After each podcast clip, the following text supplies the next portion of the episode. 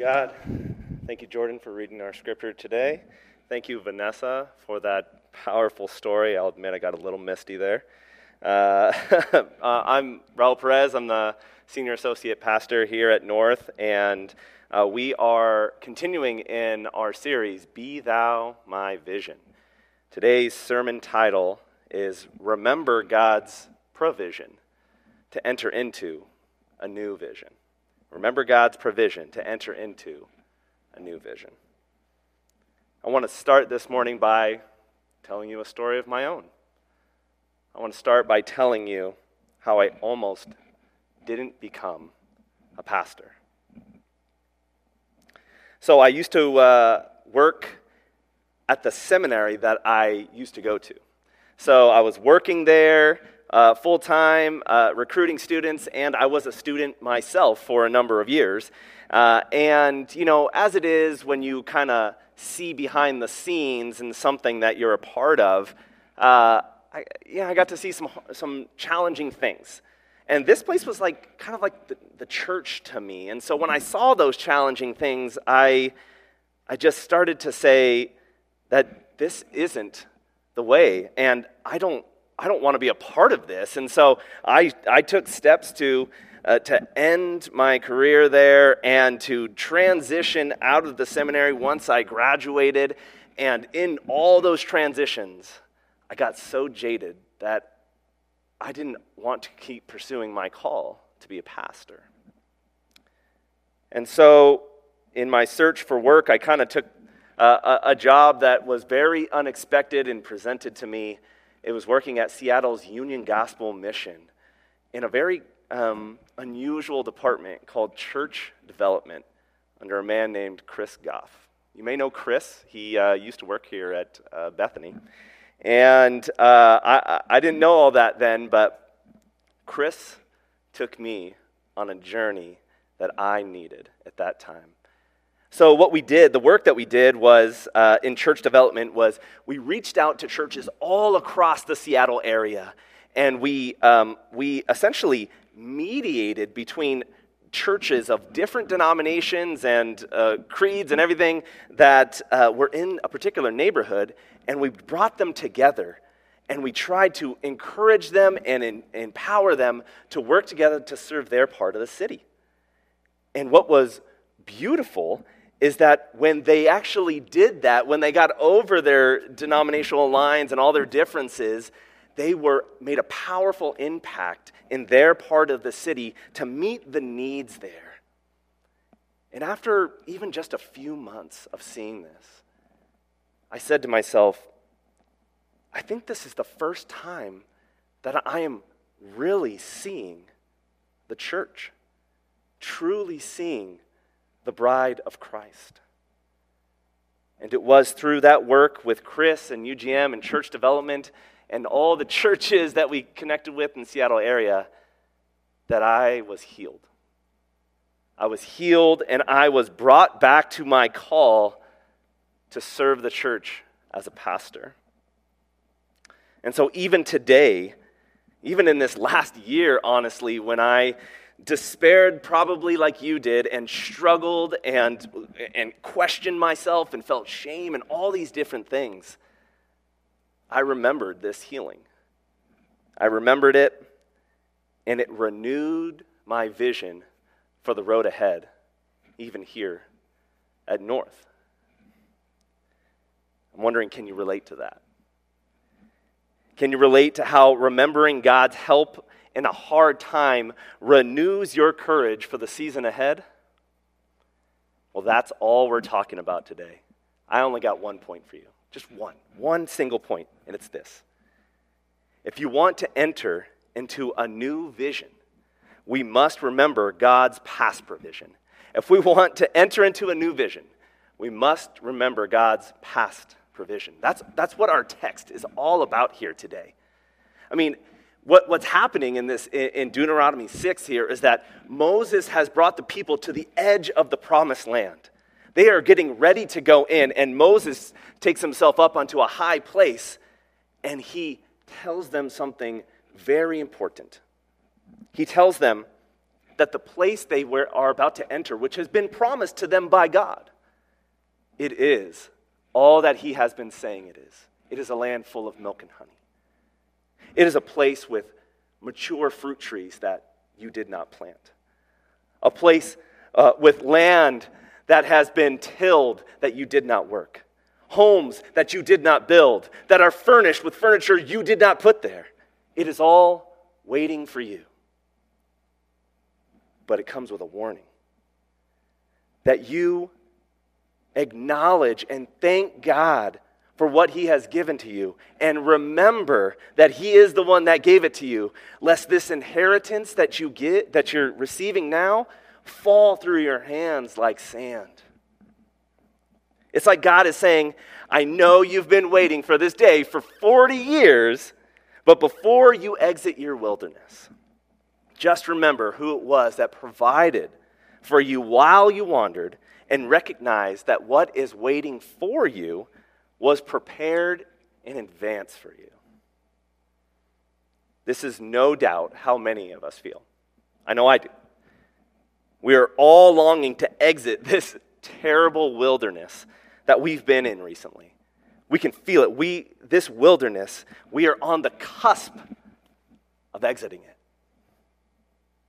We have been wandering for over a year in COVID, and it has dug these pits in us and between us.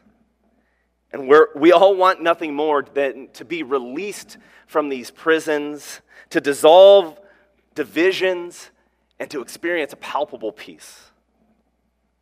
And how terrible it is when you walk aimlessly and all you want to do is just, you just want to see that promised land. I went on a walk this last week with one of our congregants. And uh, she wanted to share with me the hardships and challenges that Northers, have you ever been called that? I don't I'm going to say it now. That you, Northers, are facing that I may not have heard about. And as she shared the various concerns and questions and hardships that you all are facing, I felt a deep compassion for you as your pastor, and you are my congregation, my people. And I resonated with the things that she was sharing with me because I too have been experiencing these hardships as well. But as she continued to share, I realized something else. I realized that many of the challenges that you have been facing or, or the questions you've been asking have been somewhat exacerbated by the fact that you have not heard definitive direction or vision from us, your pastors. And for that, I want to say that I'm sorry for not giving you more definition and more cast vision for the church in this next season. I know so many of you believe in what North is about and have continued to be a part of this community. You've made that choice. But you are desperately desiring to know what the vision going forward is. And Scott and I will deliver that more formally together here soon.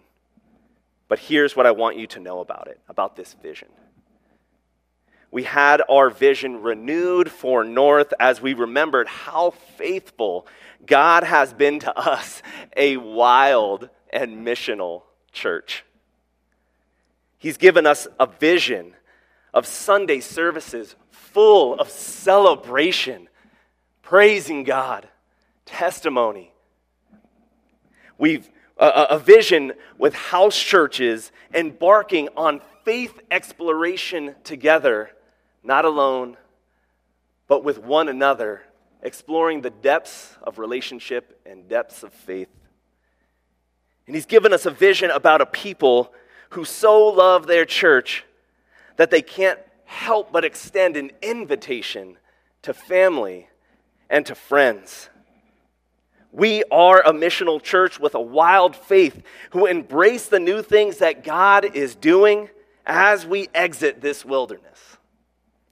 So, as we make plans to gather in person and, and online and in house churches, let us enthusiastically celebrate, explore, and invite people to know Jesus and join this Christian journey.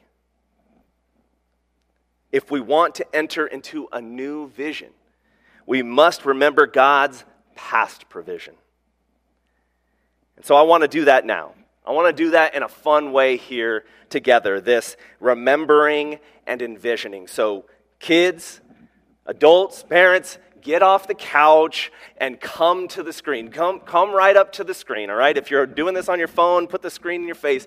Check it out. So, we're going to put this collage up for you right now. And what I want you to do is, I want you to, to look at this collage and I want you to do two things. I'm just going to lead, lead you through it, all right? The first thing is I want you to pick a picture that represents the pandemic for you. Okay, there's like more than 20 pictures here, and some are silly, some are sad, some are artsy, some are random. but I, something in here I know speaks to you. It is pulling at your heart right now that is defining what the pandemic was for you. We need to remember. We need to remember what it was for us. And if, you know, pandemic wasn't all bad for you, is actually there was some really cool stuff that came out of it, that's okay. I know that it was bad, but it, there could be some pretty cool stuff, and that's what you're choosing right now. Okay.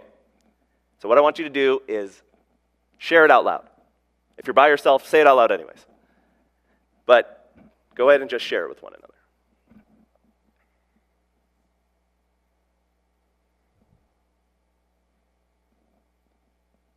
Okay. Hold on to it. Hold on to your pandemic picture. I want you to look again at the screen and look at the collage. And here's what I want you to do. Now I want you to choose a picture that represents your vision for the church in the season ahead? What do you feel best represents what you desire in the church as we exit our wilderness and enter into this promised land?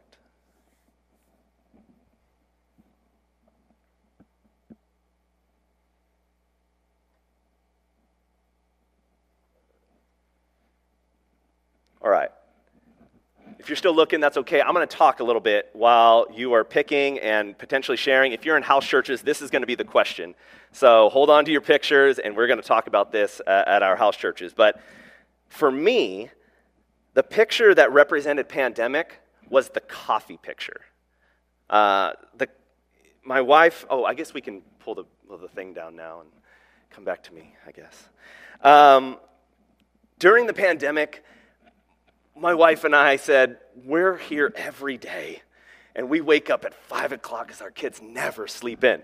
We got to get some good coffee going. So we, we invested in, like, you know, buying nice whole bean coffee and we got a hand grinder so we could grind it at just the right size for our french press where we got to weigh out the grind and then we got to put in the water at the right temperature so that you get the bloom just a little bit so it blooms and then you put the rest in and then you wait just a you know certain amount and then you drink it and I admit, it's awesome. It's awesome coffee. It's a whole thing. But that, that was good for us.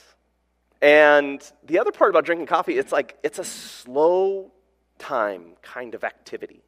You sip your coffee because it's super hot and it's really tasty, and you just slow down. And it was a representation for us that we're going to really try and slow down with our family and with each other and with our relationships and, and all that and be kind to ourselves.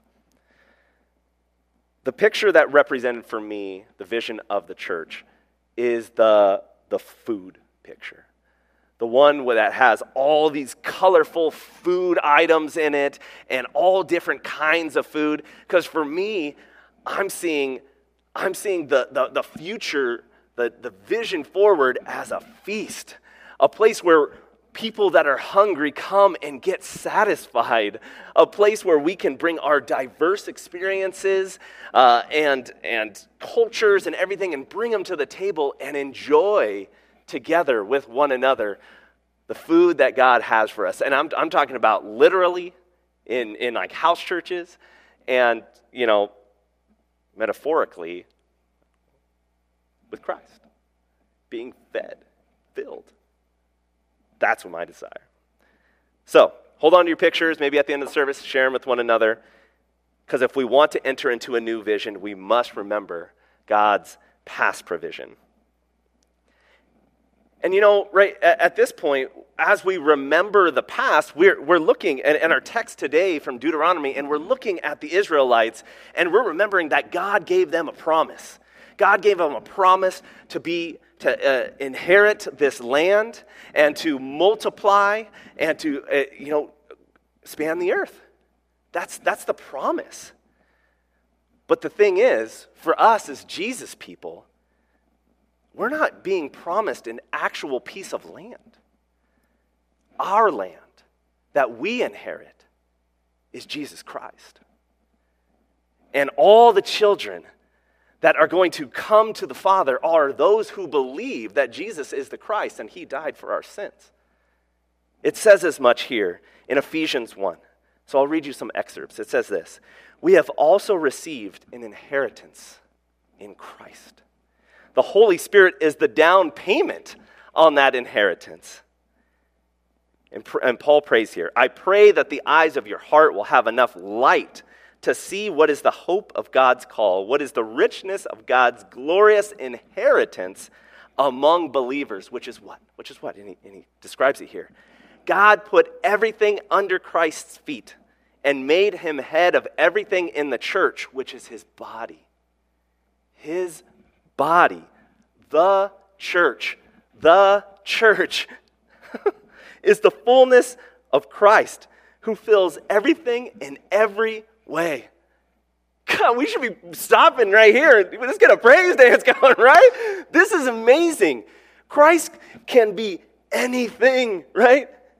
But what he chooses to be, he chooses to let his body be the church and He lets Himself be our land, be our promise, and He is our inheritance. And the down payment, the, that phrase there is, is about um, kind of clinching a deal, a promise that has been made, a covenant to ensure the, the, the, the fact of the covenant that Christ is giving us his body, he sends us his spirit. And when we believe, just as Vanessa was talking about, we experience the presence of God in the person of the Spirit, and we have confidence that Christ is our all in all. And this is why, this very fact right here, that Jesus is the land that we inherit, is the reason that things like colonialism and the the, the undergirdings of it, like manifest destiny or what's been said as the white man's burden, why they're, they were wrong. Because they misappropriated Scripture. There was such a literal reading that the Israel and the promised land, which was read about then, was a promise for everybody. But that is a promise specifically for Scripture, for, sorry, for Israel. And that is a one time event. That is not for all. You see, we as Jesus people now, what we believe is that Jesus is our land. He is our inheritance, and He has made Himself available to all people in all places, to all races, and all tongues. And if we would just but believe in Him, then we could inherit Him. And he confirms that on the last night of his life when he raised the glass and he said, This is my blood, the blood of the new covenant. The new covenant is that Jesus is our inheritance. If we want to enter into a new vision, we must remember God's past provision And so instead of following these false frameworks into the future, let us remember the fire that leads us into the promised land. Because when Israel, when they left Egypt, what was before them? What led them in the wilderness? It was smoke during the day, and it was a pillar of fire at night. And for 40 years, it took them, yes, through the wilderness, and they got, I guess, God had to teach them something, but He never left them. The fire took them into the promised land. And this, for us as Jesus people in our day, this happened again. It happened again on Pentecost. On Pentecost, God, in wind, like the pillar of smoke, and in fire, alighted on the disciples in a time when they were wandering. They had just seen their Christ go up into the sky. And now they didn't know what to do. They're waiting in the city. What are we waiting for? What are we? We're waiting for the fire that will lead us into the world and take Christ's body, the church, and give people hope. Hope for a future. If we want to enter into a new vision, we must remember God's past provision. And God has provided his presence and his power again and again and again for the church. And he will give it, provide it for us too.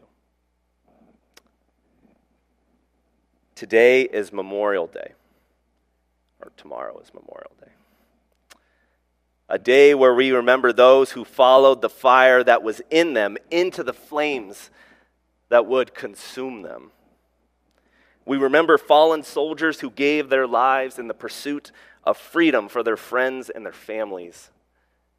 And in exchange for their life and death, we civilians get to enjoy a particular freedom in America. So we honor their sacrifice today. And likewise, Jesus Christ, the nonviolent soldier and pioneer of our faith, chose to make a great sacrifice for us, his friends and family.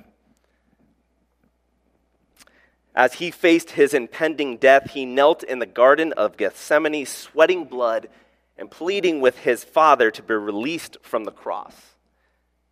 And yet, as he thought about us, and knew that his death would allow for a great exchange to take place, he chose to enter into the sacrifice for us. Hebrews 2 describes it like this It was appropriate for God, for whom and through whom everything exists, to use experiences of suffering to make perfect the pioneer of salvation. This is because the one who makes people holy and the people who are being made holy all come from one source. Therefore, since the children share in the flesh and blood, he, Jesus, also shared the same things in the same way. He did this to destroy the one who holds the power over death, the devil, by dying. He set free those who were held in slavery their entire lives by their fear of death. He set us free by sharing his reality with us and taking our reality upon himself. This is the great exchange. Jesus took our whole reality in his sacrifice. If we were tempted, he let himself be tempted. If we suffered, he let himself suffer. If we were being overtaken by death, he let himself be taken by death. He took all our realities into himself, making them his own. And in exchange, he gave us all his realities for us to make our own. God's realities for us. He gave us the Holy Spirit so we may be comforted and empowered to preach and heal and cast out demons. He gave us access to the Father so we may have fellowship with Him and know that we are His children. He gave us his body in a very real way to one another. Christ's body is his church, and where his body is unified, that is where the truth about Christ is made known to the world. All of this, Jesus does all of this because he has a very long, long memory. He remembered God's command to Adam to take care of the earth and to multiply. He remembered God's covenant with Abraham to bring him into a promised land and that he would have descendants as vast as the stars above. He remembered Isaiah 53 and the prophecy of the suffering servant and the Christ. He remembered these things and recast them in himself for a bright and beautiful future for all of humanity. He did it because of the covenant of love that he remembered. He would be the land, and the children would be all who believe in him. So, as the band comes back up, what I want to tell you and share with you is this that I believe that God is sending a consuming fire upon us at North. He has been preparing us like Elijah prepared the altar for all those to see what would happen, yet unbelievers. He has been preparing us so that we may be consumed by God and become a testimony to the world around us that we serve a living God. So do not lose heart, church, but believe.